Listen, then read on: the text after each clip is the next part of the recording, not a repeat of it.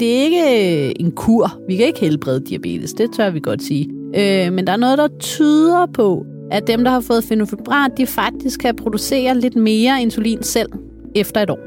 Når man har type 1-diabetes, skal man tage insulin mange gange i løbet af en dag. Det er krævende, og det er besværligt. Og derfor undersøges det nu, om man kan erstatte noget af den insulin, der skal tages med en pille. Undersøgelsen er led i Pernille Emilie Petersens Ph.D. Hun er læge og forsker på Steno Diabetes Center i København, og hende har jeg besøg af i denne episode af Diabetesforskerne. Mit navn er Simon Brix. Velkommen til, og velkommen til dig, Pernille. Tak. Hvorfor synes du, det her forskningsfelt det er interessant? Jamen, som du selv sagde øh, i din intro, så når man har øh, type 1-diabetes, så øh, kan kroppen ikke selv producere noget insulin, som er det hormon, kroppen skal bruge for at få sukker fra blodbanen og ind i cellerne, hvor det skal bruges som brændstof. Så når man har type 1-diabetes, så er man fuldstændig afhængig af at få insulin som medicin. Altså enten som sådan en lille pumpe, der sidder ude på kroppen, eller som sådan en øh, lille pen, hvor man skal stikke sig selv øh, med nål, så den fire til seks gange dagligt, og sprøjte insulin ind. Og insulin er egentlig en, en ret god behandling. Det er enormt effektivt til at sænke blodsukkeret. Øh, det har været fuldstændig revolutionerende for type 1-diabetes behandlingen, før vi opfandt insulin, og før vi fandt ud af, at vi kunne bruge det som, som medicinen. Der var type 1-diabetes en, en dødsdom. Øh, og det er det heldigvis ikke mere, fordi vi har insulin. Men at tage insulin er enormt krævende. Man skal hele tiden sørge for, at man ikke får for meget insulin, og man skal hele tiden sørge for, at man ikke får for lidt insulin. Så man skal hele tiden balancere på et knivsæk. Får man for meget insulin, jamen så får man for lavt blodsukker, og det er super farligt. Får man for lidt insulin, så bliver blodsukkeret for højt, og så får man alle de her kedelige følgesygdomme, senkomplikationer senere hen i livet. Han påvirker kredsløbet og øjnene og nyrerne. Øhm, så når man tager insulin, så skal man i virkeligheden planlægge hele sin dag. Man skal tælle sine kulhydrater. Man skal vide, de kulhydrater, man har hældt op på sin tallerken, har man tænkt sig at spise det hele? Bliver man mæt halvvejs? Hvad så? Har man så taget for meget insulin? Hvad hvis man har lyst til at erstatte sit rugbrød med et stykke kage, fordi der lige kommer en ind ad døren, der har taget kage med? Mm, kan man så det? Jamen, så skal man til at omregne hele sin plan og finde ud af, at så skal jeg tage mere insulin, og hvad så? Øh, hvis man skal ud og dyrke motion, så er det en helt anden sag. Så skal man tage lidt mindre insulin. Så hvis cyklen den er punkteret, og man troede, man skulle ud og cykle, og man skulle cykle hjem fra arbejde, så derfor så tager man afsted med et blodsukker på 10, fordi man tror, man skal ud og cykle, så er cyklen punkteret. Og så skal man så i stedet for med bussen, jamen, så skal man ikke have et blodsukker på 10, så skal mm. man have et blodsukker på 5. Så det er et fuldtidsjob at have type 1-diabetes, når man skal tage insulin. Mm. Så derfor så vil vi rigtig, rigtig gerne se, om vi kan finde andre behandlingsmuligheder, der gør, at man ikke er så afhængig af insulinbehandling. Mm. Helt optimalt, at man kunne undgå at tage insulin. Det er måske lige optimistisk nok at tro, at vi kan erstatte insulin med en pille. Men hvis vi kunne give en pille, øh, som så vil gøre, at man selv kunne producere lidt mere insulin, så man ikke skulle have så meget, så man måske skulle nøjes med bare at tage insulin om morgenen, inden man tog ud af døren, og så kunne kroppen egentlig klare resten i løbet af dagen. Mm. Så vil det være øh, helt fantastisk for de her patienter, som jo tit, skal jeg huske at nævne, er børn og unge mennesker, øh, som i forvejen synes, det er lidt svært at følge en skemaplan. Ikke? Mm, mm. Så din personlige motivation ligger i at gøre livet lidt lettere for de her unge mennesker? Ja, altså ja. min motivation også som, som læge, det er jo at, at, at helbrede patienterne. Øh, mm. Og hvis vi ikke kan helbrede, jamen så er det at, at gøre gavn og gøre sådan, at, øh, at det ikke er lige så belastende at leve med, øh, med den her sygdom. Ja. Og det kan man så muligvis gøre med en pille. Det lyder jo næsten for godt til at være sandt. Ja, det lyder for godt til at være sandt. Ja. Øhm, nu sagde jeg jo her i starten, at når man har type 1-diabetes, kan man ikke selv producere insulin. Mm-hmm. Og det er faktisk ikke helt rigtigt. Øh, det er sådan, at type 1-diabetes, det er det, vi kalder en autoimmun sygdom, så det er immunforsvaret, der øh, går lidt amok, og der begynder at angribe øh, kroppens egne celler. I det her tilfælde de celler, der producerer insulin. Så det er ikke fordi, man vågner op om morgenen, og lige pludselig ikke kan producere noget insulin, og så er man type 1-diabetes. Det er en gradvis nedbrydning af de her celler. Øh, så når man lige har fået konstateret type 1-diabetes, øh, inden for det første halve til hele år, så kan man faktisk selv producere relativt meget insulin. Nogle patienter behøver slet ikke at tage noget insulin i et par uger, fordi kroppen selv kan producere resten. Øh, og så er der så andre, hvor så går det ret hurtigt ned ad bakke. Det er meget forskelligt. Men vi har ligesom sådan en lille vindue lige i starten, hvor der stadigvæk er insulinproducerende celler tilbage.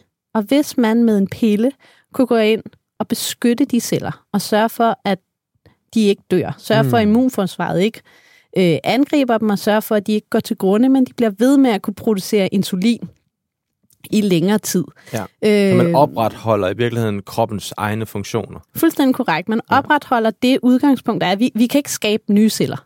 I hvert fald ikke endnu. Det er der nogen, der prøver på. Vi kan ikke. Okay. Øh, så, så det, der er tabt, er tabt. Men hvis man kunne øh, redde det, der er, og det er det, vi tror, vi kan med øh, mit forskningsprojekt, ved at give en pille. Det er simpelthen en pille, der hedder fenofibrat, Ja. øh, som går ind og beskytter de her insulinproducerende celler, og gør sådan, at de ikke er lige så følsomme for det overaktive immunforsvar. Så hvis man skal sige, type 1-diabetes, man har det overaktive immunforsvar, det, det er en ting. Immunforsvaret er gået amok, men så har man er der rigtig meget, der tyder på, også nogle insulinproducerende celler, som er lidt for følsomme. Mm. Så man har ligesom dobbelt op. Så man har lidt for følsomme celler og lidt for overaktivt immunforsvar. Immunforsvaret, det er der en hulens masse, der også forsker i. Også ude hos os øh, på Steno i København, og se om vi kan dæmpe det immunforsvar. Ja, det vil være rart. Ja, men det har nogle rigtig kedelige bivirkninger. Okay. Øh, ej, nu, nu, øh, der er noget medicin noget, der ikke har så mange bivirkninger, men, men vi har jo et immunforsvar en årsag. Ja. Det skal jo gerne beskytte os mod alle øh, de ting, vi ikke vil have ind, ind, ind i kroppen. Ja. Men det er sådan den ene ting, man kan kigge, kigge lidt på immunforsvaret, det er der mange, der gør. Og så har vi nogle andre, der prøver at se på, okay, men de her celler, som er ekstra følsomme, kan vi få dem til at blive lidt mere robuste? Mm. Kan vi få dem til at, at blive knap så følsomme, sådan, så de ikke dør, hver gang immunforsvaret angriber? Og det er det, som den her pille, der hedder fenofibrat, det er det, som vi tror, den kan. Det er, den kan beskytte de celler, der er, sådan så at de ikke går lige så hurtigt til grunden, når immunforsvaret går amok. Og hvad er baggrunden for, at I overhovedet har en tro på det her?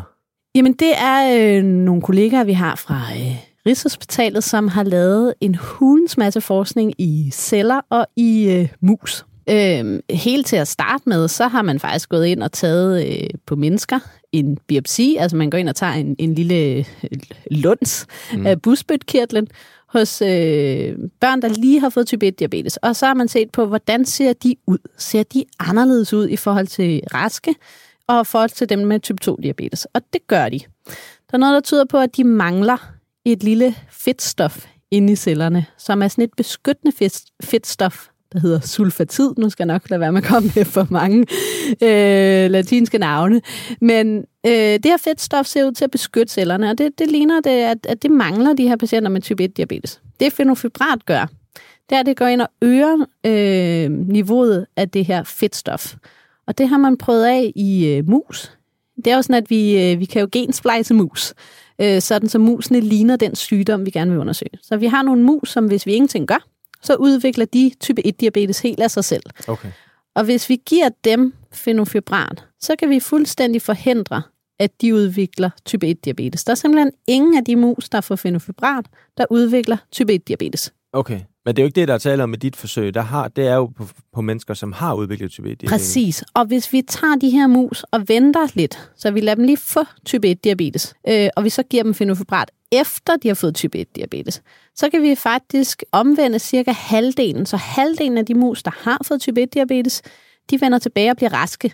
Øh, nu De bliver helbredt. De bliver helbredt. Nu skal man nok ikke kalde en genmodificeret mus for, for rask, men, de, øh, de bliver i hvert fald helbredt for deres øh, diabetes. Deres blodsukker bliver normalt, og det er jo øh, ret lovende. Ja. Øh, samtidig så er fenofibrat heldigvis for os, det er et øh, lægemiddel, som er øh, godkendt. Det har været på markedet siden 80'erne. Der er lavet en hulens masse undersøgelser Ja. til alle mulige andre ting. Det er blevet brugt til at sænke fedtniveauet i, i blodet, så, så det er også et lægemiddel, vi, vi kender, og som vi ikke er bange for. Vi ved, at det er rimelig sikkert at tage. Der er ikke rigtig øh, nogen nævneværdige bivirkninger. De bivirkninger, der er, de er ikke så farlige, og, og vi kan håndtere dem. Øh, så det næste, så den helt naturlige skridt, når man har set noget, der er så fantastisk i mus, det er selvfølgelig at spørge sig selv, jamen, er det også det samme i mennesker? Ja. Og det er simpelthen det, vi er i gang med. Ja, okay. Jeg skal bare blive helt sikker, fordi du siger, at øh, musene de bliver helbredt Mm. for type 1 diabetes. Men det er jo ikke det, der er tale om, at, at I håber, I kan se med, med forsøget her, vel? Altså, I håber, at I kan opretholde øh, ja. nogle af kroppens funktioner, som vi var inde på tidligere. Så man har set nogle positive effekter hos mus, men det er faktisk ikke de samme effekter, I præcis undersøger, om, om, om det har hos mennesker. Hvad, hvad kan man sige det på den måde? Man kan sige det sådan, at, at tit, når man laver dyreforsøg, ja. så finder man tit sådan det, det bedst mulige resultat. Og når vi så bevæger os ind i mennesker, så er det rigtig tit, at vi kan ikke opnå helt de samme gode resultater, som man kan i dyremodellerne, fordi det er dyr, og de er anderledes end mennesker, og vi har også genmodificeret dem lidt, sådan, så de passer ind i vores forsøg og så ja. videre. Så vi håber, at vi kan opnå ikke, at de folk bliver helbredt, hvis vi kan det. Det vil da være helt fantastisk. Men det tror vi måske ikke så meget på. Men hvis vi bare kan gøre sådan, at det hjælper lidt, så hvis vi bare kan have lidt af den effekt, man ser hos musene. Så i stedet for at helbrede helt, øh, og gøre sådan, at blodsukkeret bliver helt normalt, hvis man så kunne gøre sådan, at blodsukkeret det blev tæt på normalt, sådan så man kun skulle have en lille bitte smule insulin. Øh, det er det, vi prøver at gøre i mennesker, så det er det er den samme effekt, men vi forventer ikke at se en lige så det samme resultat. god. Vi forventer ikke, at resultatet er helt så godt i mennesker, som det er i musene. Okay, modtaget.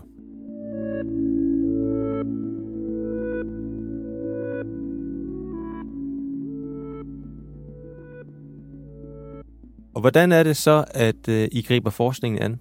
Som jeg jo fortalte før, så når man lige har fået type 1-diabetes, så kan man jo stadigvæk producere noget insulin selv. Og hvis vi ingenting gør, men bare giver de her øh, patienter insulin, jamen så går der meget forskelligt, øh, alt afhængig af, hvor gammel man er og hvilket køn man har. Men så øh, lige så stille, så vil alle ens insulinproducerende celler, de vil forsvinde. Og efter et års tid, så er det hele nærmest væk.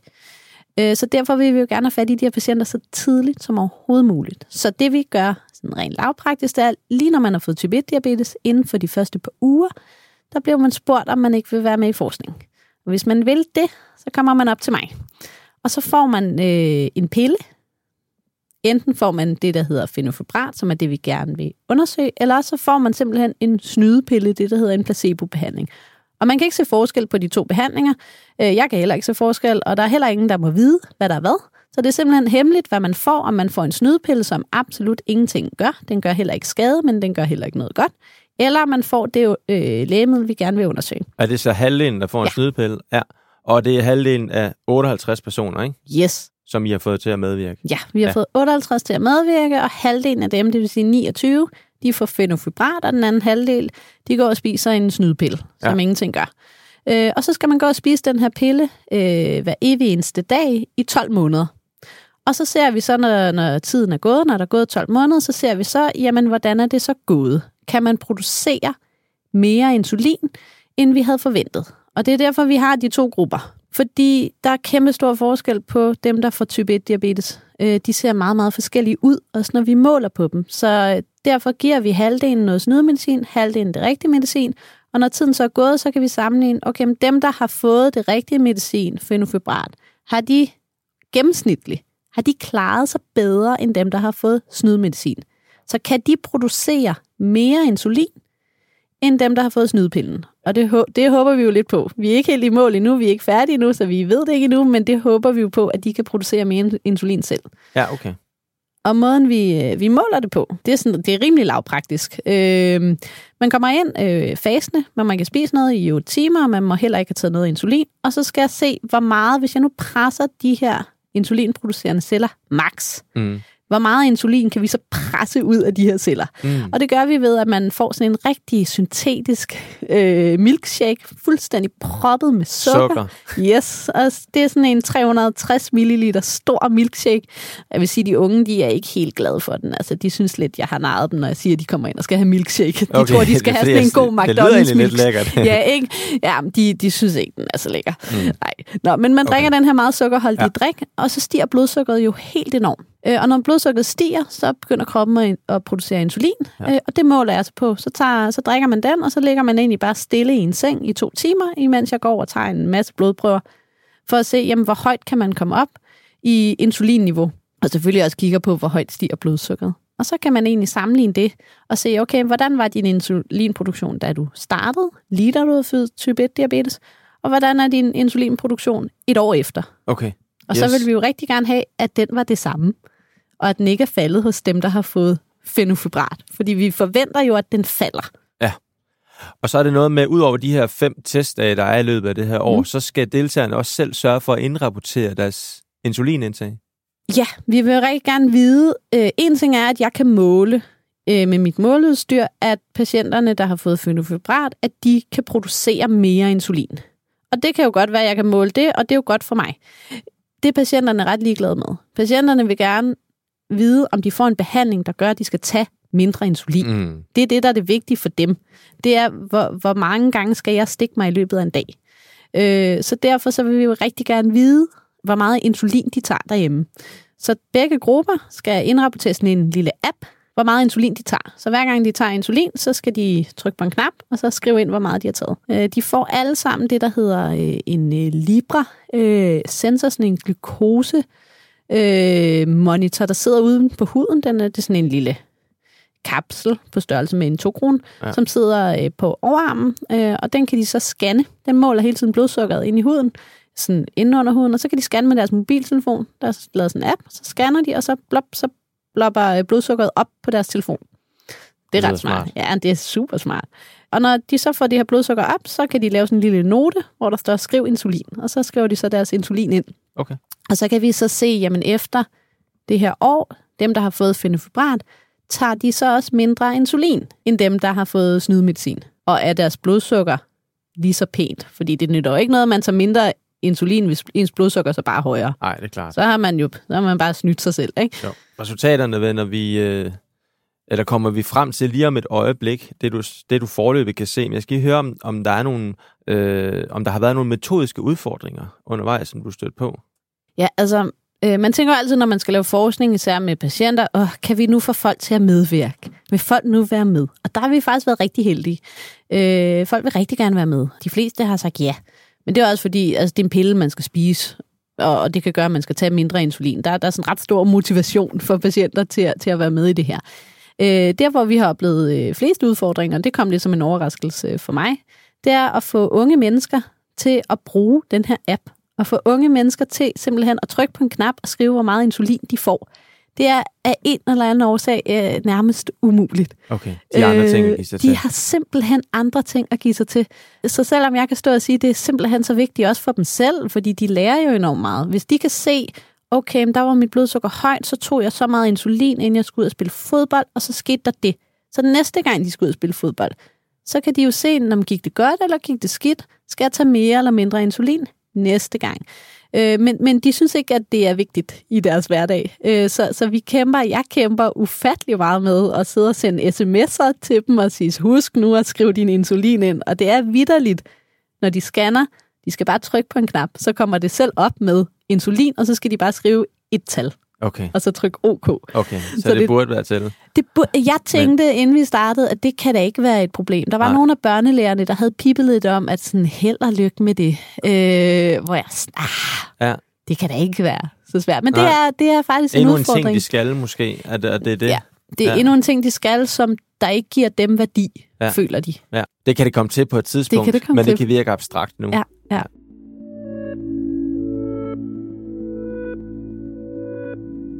Altså, jeg ved, at dit øh, hvad hedder det, forskningsprojekt her er ikke afsluttet endnu, men du er relativt langt. Mm. Og du kan i hvert fald se nogle tendenser. Ja. Hvad Altså- er det for tendenser?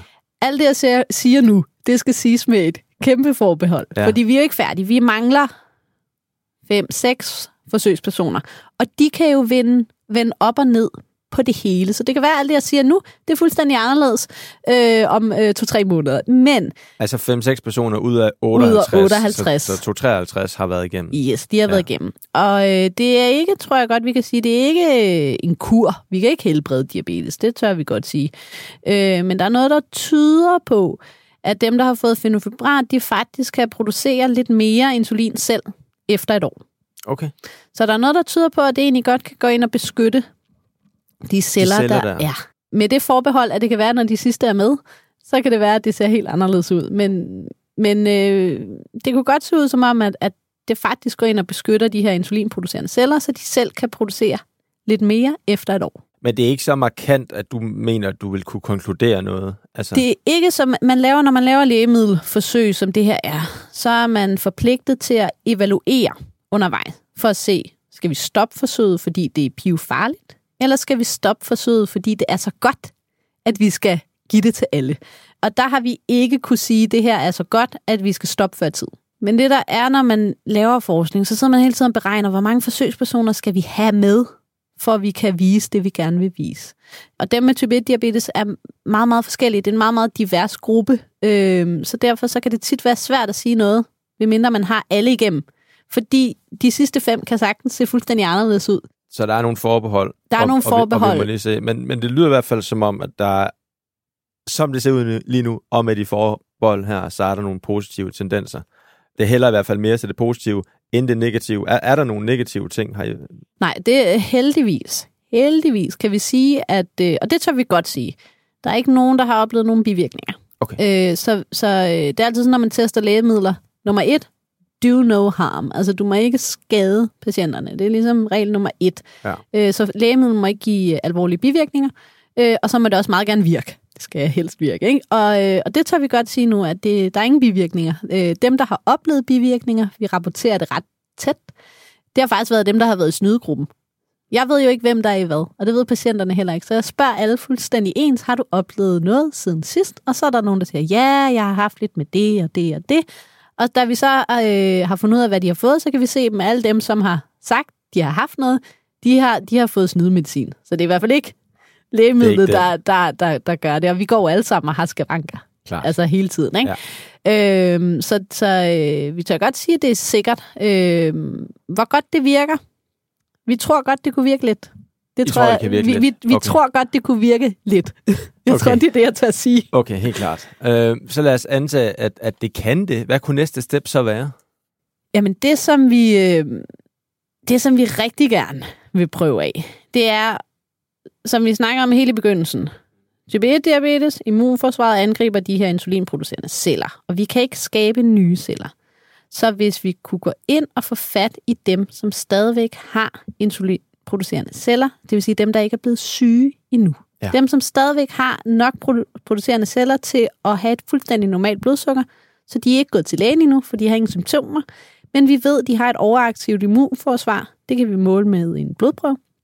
Så vi kan simpelthen sige, jamen du vil udvikle type 1-diabetes inden for de næste 10-15 år. Det er dem, man kalder for prædiabetikere. Det er nemlig dem, vi kalder for prædiabetikere. Det, det er noget, man kender inden for type 2-diabetes, men nu er vi også begyndt at bruge det inden for type 1-diabetes. Simpelthen dem, der ikke har fået diabetes endnu. Vi tror, at de har et langt, langt større potentiale for at få en behandling, der virker. Der er lavet rigtig, rigtig, rigtig meget forskning på type 1-diabetes, hvor man har prøvet alle mulige forskellige lægemidler af. Og det, man tit ser, det er jo, det virker lidt. Det bevarer deres insulinproduktion lidt, et år eller to, og så forsvinder effekten fuldstændig.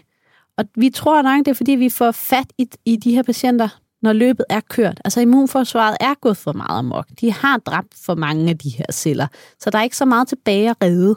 Øh, så vi vil rigtig gerne se, om vi kan få fat i de, nu vil jeg ikke kalde dem patienter, fordi det er de ikke, de er raske, øh, men som har stor, stor risiko for at få type 1-diabetes de kommende år. Hvis vi kan få fat i dem og give dem en pille. Ja, den samme pille. Altså den, se, samme... den her pille, den, den kan have en, en mere gavnlig effekt over for de her. Ja, ja. det vil ligesom være, være det næste mål. Øh, for at se, om vi kan, hvis vi helt kunne forhindre, at de fik type 1-diabetes, det vil jo igen være helt fantastisk, men hvis vi også bare kunne rykke øh, tidspunktet.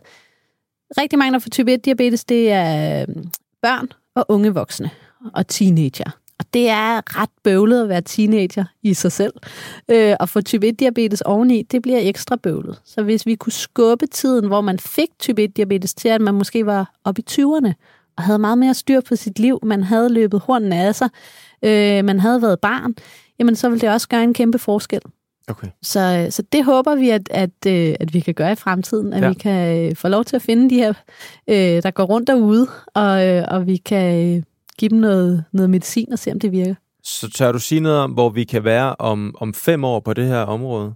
På fem år, der, der tror jeg, at det er den gruppe, der har prædiabetes. Jeg tror, det er der, der kommer til at ske mest. Okay. Altså, der kan jo altid komme et eller andet nyt i morgen, ikke? der Ja. ja. har ændret det hele. Øh, men jeg tror, inden for fem år, der er vi i gang med at teste forskellige lægemidler, øh, fenofibrat, men også andre, på, øh, på de her med prædiabetes, som er raske, men som vi ved er i meget, meget høj risiko for at udvikle diabetes. Og så er vi forhåbentlig gået i gang med at finde lægemidler, som, øh, som kan gøre sådan, at man enten ikke udvikler sin type 1-diabetes, eller at man skubber tiden øh, for, hvornår man får sin sygdom. Okay. Og hvad med piller øh, til dem, som har type 1-diabetes? Mm. Hvad, er, øh, hvad er fremtidsudsigterne for, for dem? Ikke så gode. Okay. Ikke når det kom. Nej, det kommer an på, hvad vi taler om. Når vi taler om piller, forskellige stoffer, som kan øh, helbrede og gøre sådan, at man øh, selv producerer mere insulin, der er ikke så meget at gøre. For når du først har haft diabetes i et par år, så er der ikke mere tilbage at redde. Altså mm. de insulinproducerende celler, de er væk. Ja. Og du er afhængig af insulin. Til gengæld så sker der enormt meget inden for udvikling af intelligent insulin. Ja. Det er ikke, fordi insulin begynder at tænke selv, men det kan være insulin, der kun virker, når blodsukkeret er højt. Mm. Og det vil sige, så skal du lige pludselig ikke balancere på en knivsæk, så er du ikke så bange for at tage for meget insulin. Fordi hvis insulinen kun virker, når blodsukkeret er højt, så kan du aldrig få lavt blodsukker. Okay. Øh, og så vil det igen være meget, meget nemmere at styre. Øh, og så samtidig for dem, der har diabetes nu, så sker der rigtig meget inden for teknologi. Ja. Der kommer intelligente pumper.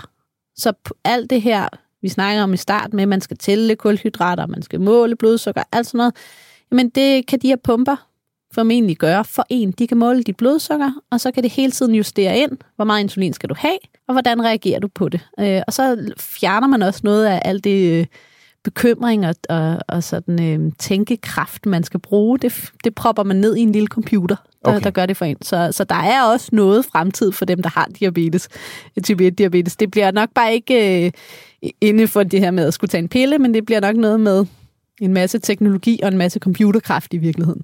Det lyder godt, at der er, er gode fremtidsudsigter for begge grupper af mennesker. Pernille, du skal have tusind tak, fordi du kom i studiet og fortalte om din forskning. Ja, jamen tak fordi jeg måtte komme. Og dermed slut på den her episode af Diabetesforskerne. Husk, at du kan finde alle episoder fra denne sæson og de to første sæsoner i alle podcast-apps. Du kan desuden læse mere om diabetesforskning på de nu syv Steno Diabetes Centers hjemmesider. Mit navn er Simon Brix. På genhør.